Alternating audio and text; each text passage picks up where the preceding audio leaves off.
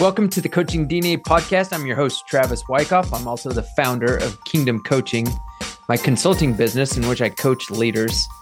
My guest this week is Rob Vaughn. Rob is the baseball coach at the University of Alabama. This is part one of a three part conversation with Rob.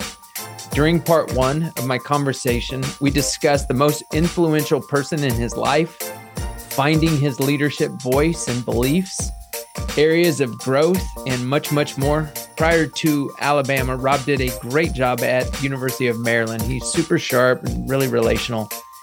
So without further ado, my conversation with Rob Vaughn. Rob, man, thanks for uh, creating space for us this morning. Why don't you walk us through your journey from high school to present day? Yeah, you know, uh, grew up just just north of Houston, Texas, in a in a town called Humble. Um, played baseball there. Had a lifelong dream of of playing at Texas A&M. That's where my dad played in the late '60s, and um, grew up going to A&M football games. Grew up going to A&M baseball games. That was always my dream. But you know, at the time, I was 5'10", 165 pounds as a catcher, and I remember having a conversation. It was this is prior to Rob Childress getting their legendary head coach Mark Johnson, very very good baseball guy. Um, but I didn't fit stereotypical mold of a catcher. You know, I was I was a small guy, I was undersized, and you know was basically like Rob, we really like you, um, but you're just not you're just not big enough to catch for us here. And so you know, one thing led to another, and in um, you know, Sean McCann, who's now with with Tony Vitello over at Tennessee as their video coordinator, was a recruiting coordinator at Kansas State, and he uh, he basically went through a lot of stuff. And I tell you, it was a hard sell, man. My my high school girlfriend was going to Texas A and M when McCann pulled up for a home visit at my house. I have a Texas A and M baseball sticker on the back of my truck, and he's like, man, we're just wasting our time here. But man, anybody that knows McCann can tell you that guy can sell ice to an Eskimo. I mean, he's as good as it gets with that. And um, you know, really sold me on the idea of Kansas State. And and I think what every young person wants is what maybe at the time I didn't know, but this desire and this craving to to be wanted and this craving of somebody to believe in you. Um, and so, you know, went up there and and uh, fell in love with it. Fell in love with the town. Fell in love with the school. Um, and we had a great experience, man. It was it, it's what we all want for our players, right? It's this is the days before the transfer portal. This is the days before all this craziness. And man, my first three years up there were a grind. I I played a lot, but but I didn't have a ton of personal success. Our team was average at best. You know, we we did some good things, but we're never consistent enough. And and um and so it's just one of those things where you're working through things, you're you're learning, you're getting better. And you know, one thing I tell my guys all the time is failure is a prerequisite to success. And we didn't we didn't want that, but I think that built built us into what we did in 2009 in our last year there. Um, and that's going to a regional for the first time in school history. And at the time, having the best season in school history. Um, and one of the biggest people that I think is influential, and that's a guy named Andy Sawyers. You know, Sawdog is what we call him. Is Sawdog's a head coach down at um, down at Southeast Missouri State now, and you know he he had kind of grown up and through the coaching profession had just got done coaching um, alongside Rob Childress. He'd got done coaching alongside Matt, Matt Deggs and working working with Matt down there, and um, man, he came up to K State in 09 and more than anything, it was one of the first coaches I had had in my life that that really challenged you but loved you at the same time. And I know that's a weird dichotomy a little bit there, but um, I was a good kid. I was the the easy kid for coaches to like. I never got screamed at. I always did the right thing. I was a pretty rule following, easy kid. And I'll never forget the day that he stood up in front of our entire team and challenged me and asked me when I was going to when I was going to uh, stop being average because I was mm. just willing to accept being average and He's like, Rob, you're too good for that. When are you going to quit accepting that?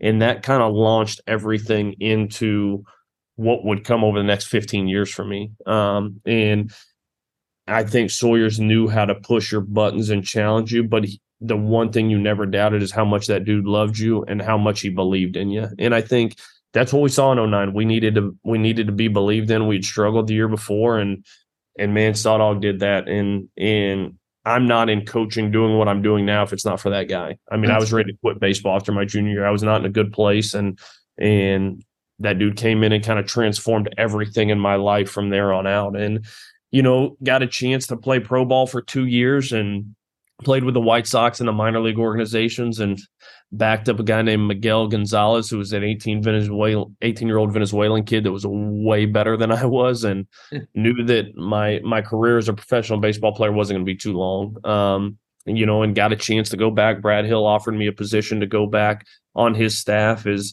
at at the time as a student assistant, basically to finish my degree um, and to get my foot into college coaching. And at the time, I was playing up in Great Falls, Montana, with the White Sox rookie ball team, and I sat down with my manager, Chris Cron. I said, Hey, here's the situation. I got to be back before school starts if I'm going to do this.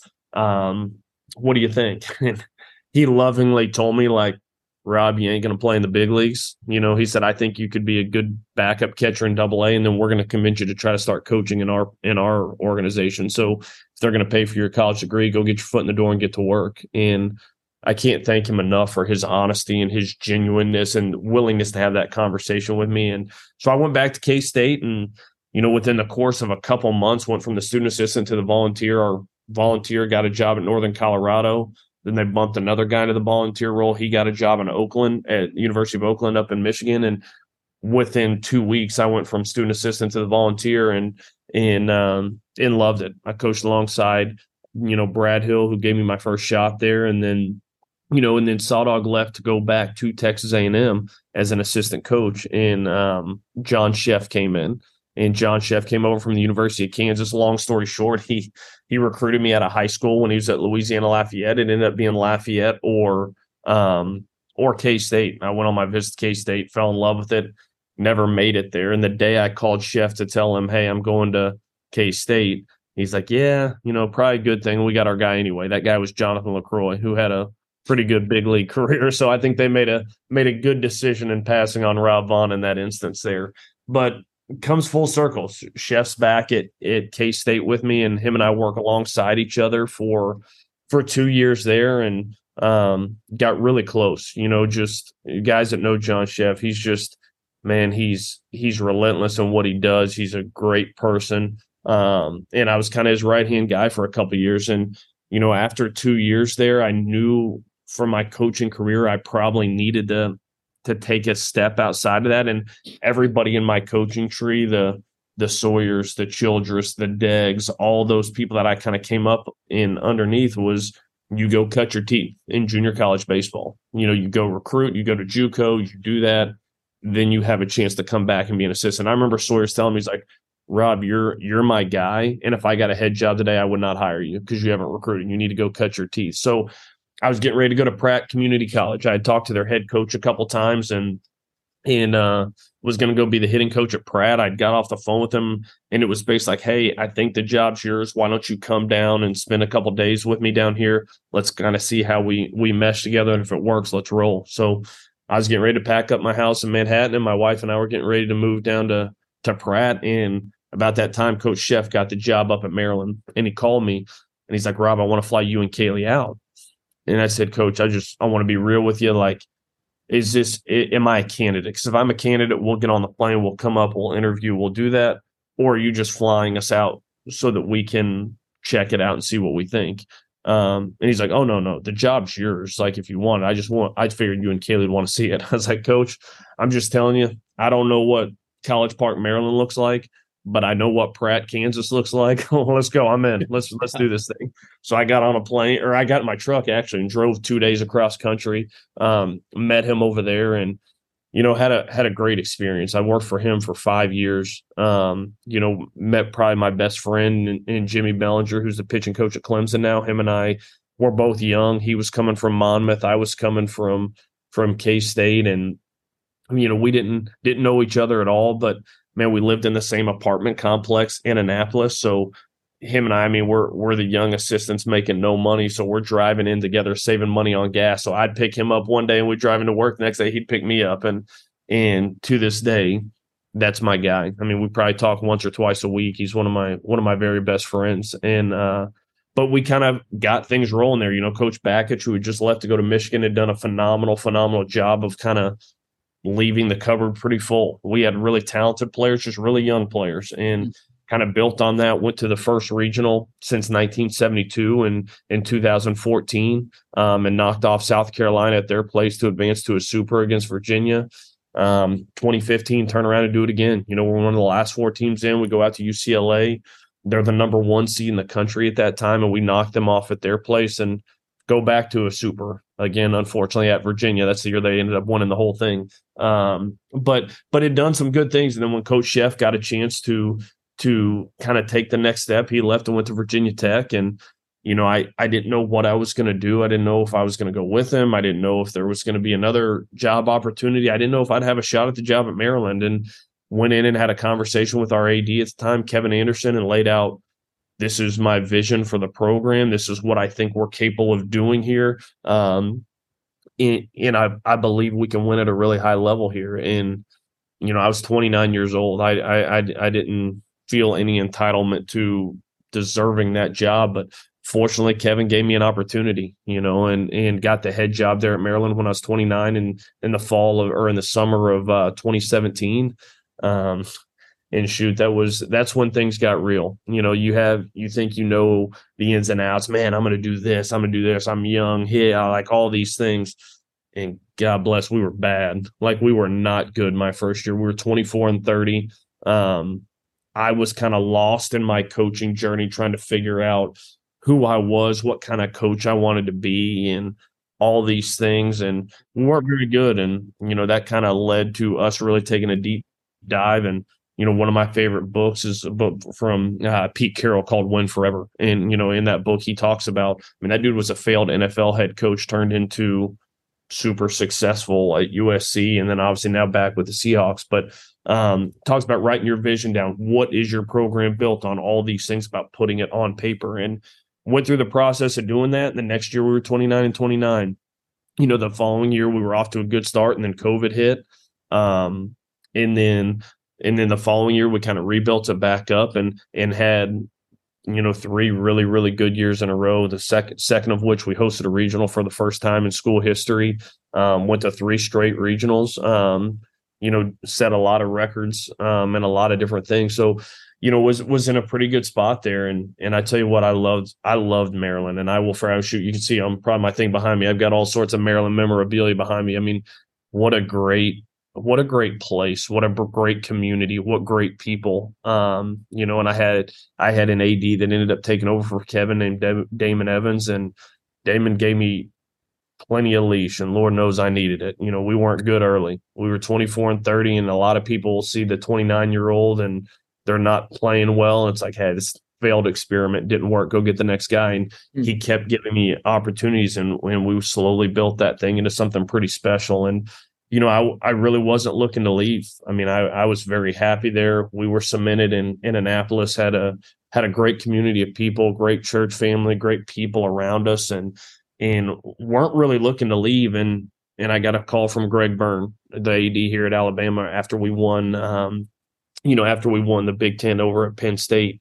And I remember walking down to the basement and telling my wife, I'm like, babe, I'm going to take this call, but nah, we're good. And, you know, if you haven't spent any time with Greg, it takes you about five minutes to to learn what a special dude that is. And he's mm-hmm. authentic, he's real. Um, and that really came through. And and we we kind of started this process of of getting to know each other and him kind of laying out his vision for Alabama baseball, me laying out mine, and and lo and behold, two and a half, three weeks later, um, you know, I got an opportunity to come down here and and take over this program. So um, extremely, extremely proud of where I've come from. You know, the people that have been in my life. My life was on a very different trajectory before 2000, the fall of 08 when I met Andy Sawyers, and mm. to see where it's kind of come now is is pretty exciting. And you know, I know, shoot, we're we're in the Lions Den now. I know I know what we got down here, but man, I'm a believer in culture and development. That's what I care about. That's what I love. That's what I love doing. And and it's been a heck of a heck of a few months, and we're just getting started. So so that's kind of it's kind of how we got here. It's been some ups and some downs, and some being in the right place at the right time, and surrounding yourself with the right people. And you know, very very fortunate to be where we are today. Love it. Really good. Okay, I'm gonna I'm gonna uh, pull out a couple threads. Um, the one that really intrigues me is um, trying to figure out who I was. You said after kind of that first year, how did you go about figuring out who you were and your your leadership voice and all that? I know you read the the book um, Win Forever, but yeah, what give us insight into that process? No, it's a it's a great question. So, you know, I I think I looked at all excuse me the head coaches that I'd worked for before. Brad Hill being number one. Brad Hill gave a ton of autonomy to to Andy Sawyers and John Szefc when he was there. He kind of he did it at a high level. Shoot, that guy's very very successful head coach, but was more kind of your CEO mm. slash team defense coach. That was kind of his role and his passion, and he was great at it. Um, then I worked, you know, for John Szefc. John Szefc very much the same way, like not hands off by any means, but gave a ton of autonomy to his assistants. Like when we'd be out there hitting, it was me and our volunteer coaching the hitters. And, you know, Szefc would be probably squatting somewhere because that guy's as physical as it gets. He's probably working out on deadlifts or something. But, um, but he w- wouldn't even really generally be around when we do our early hitting stuff and then would, would come in when team practice started. And so in my head, that's what I had seen. That's what head coaches do. When you get to this role, you just give it all to these guys and you kind of sit back and manage. And you know, so year one, I had a I had a new hitting coach and in, in Matt Swope is who I hired, who was my director of operations at the time, who's now the new head coach at Maryland. Um, and just like I was adapting to a new role as a head coach, he was adapting going from ops guy who had a lot of knowledge and is a baseball lifer and is an elite player to how do we apply that? How do I communicate that? And so while I'm growing in my role, he was growing in his role. And I think we would both tell you in 2017, 2018, neither one of us were very good at either one of our jobs, you know, mm-hmm. because we were still trying to figure out our way. And even though him and I had kind of been side by side friends and known each other for five years, we hadn't worked in those roles together. And so, you know, year one, I kind of was like, okay, Swope, the hitter's years go.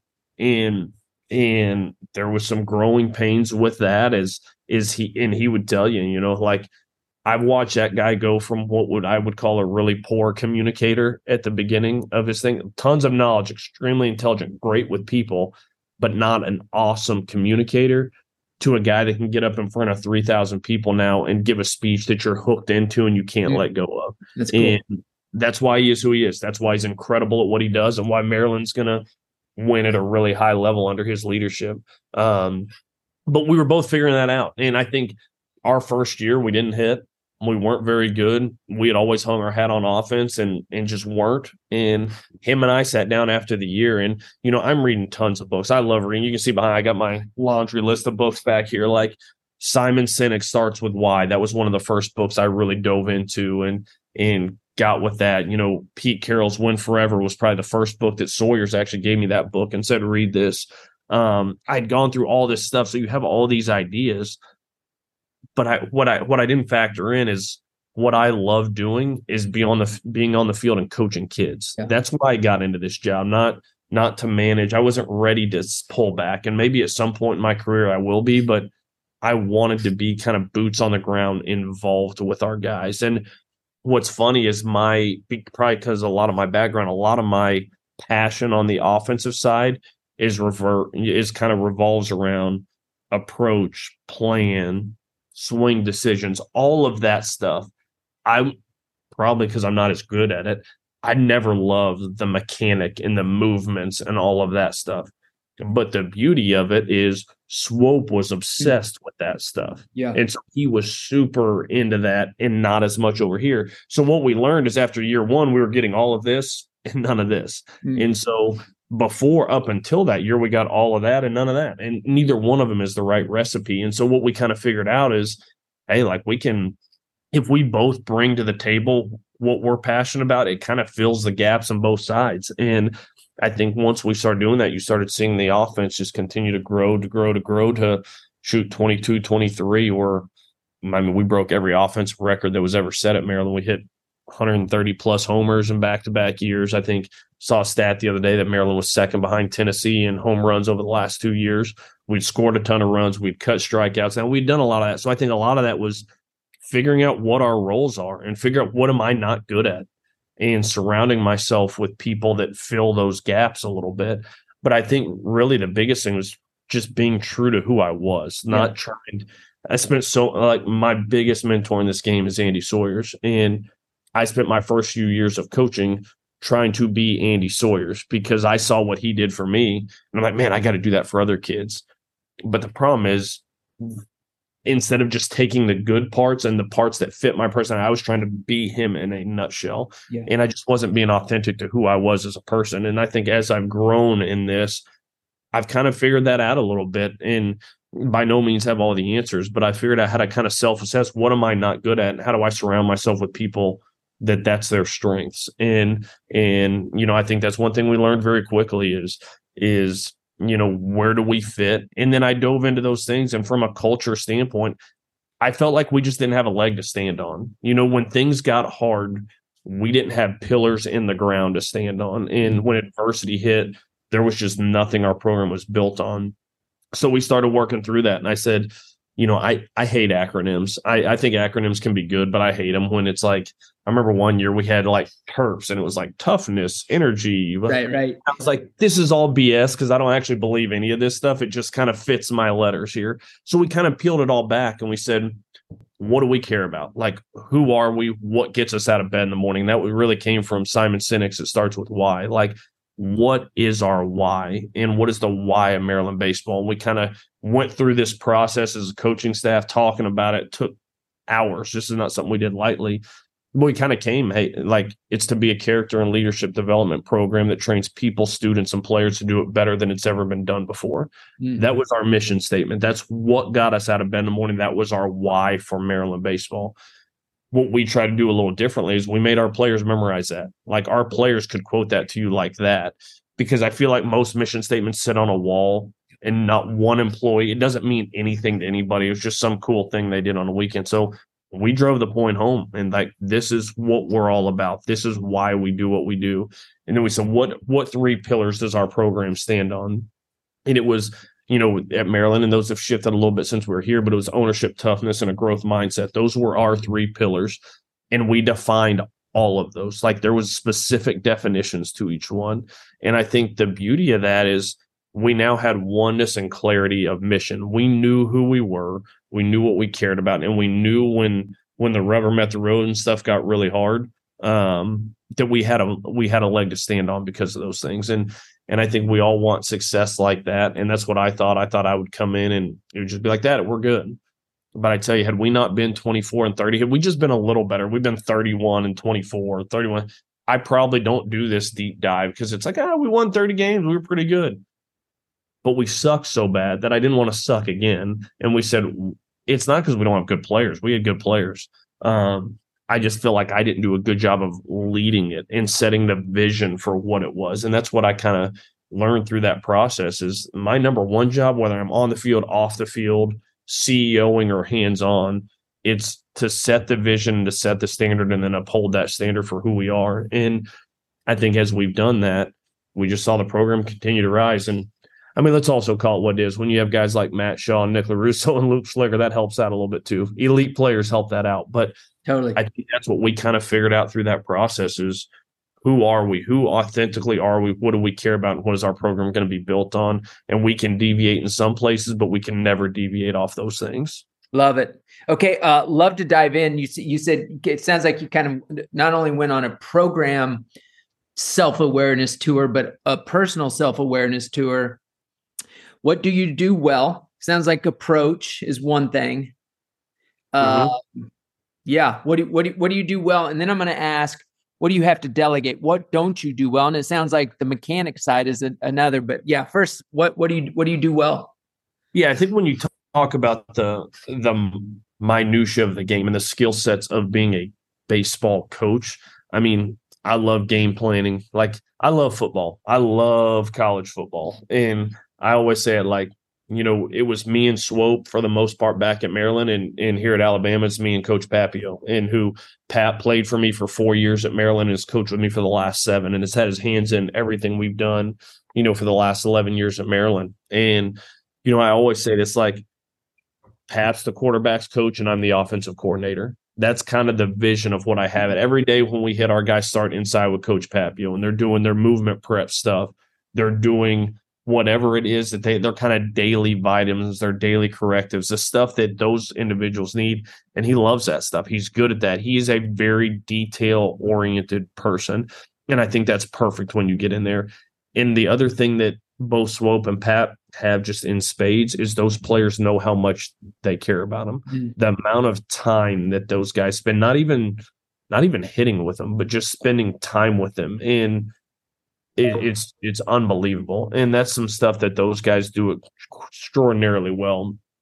I love I love on field stuff. I love saying like, okay, you built this wing, I'm going to go battle test that thing. Yeah, you know, and and I think our biggest job as a head coach, and I think it is something that I do pretty well is I think our biggest job is creating the right environment, creating an environment where guys are going to compete, but even more than that, creating this environment where they're not afraid to fail. That's one of the things we talk about all the time is be unafraid to crash and burn. That's an old Matt Degg saying he used to say all the time, being unafraid to crash and burn. And and that's what I want. I want I we train hard. Like I literally sent a practice plan to our guys this morning and I told him, I said, you better be ready to go today because it's the hardest thing I've thrown at you.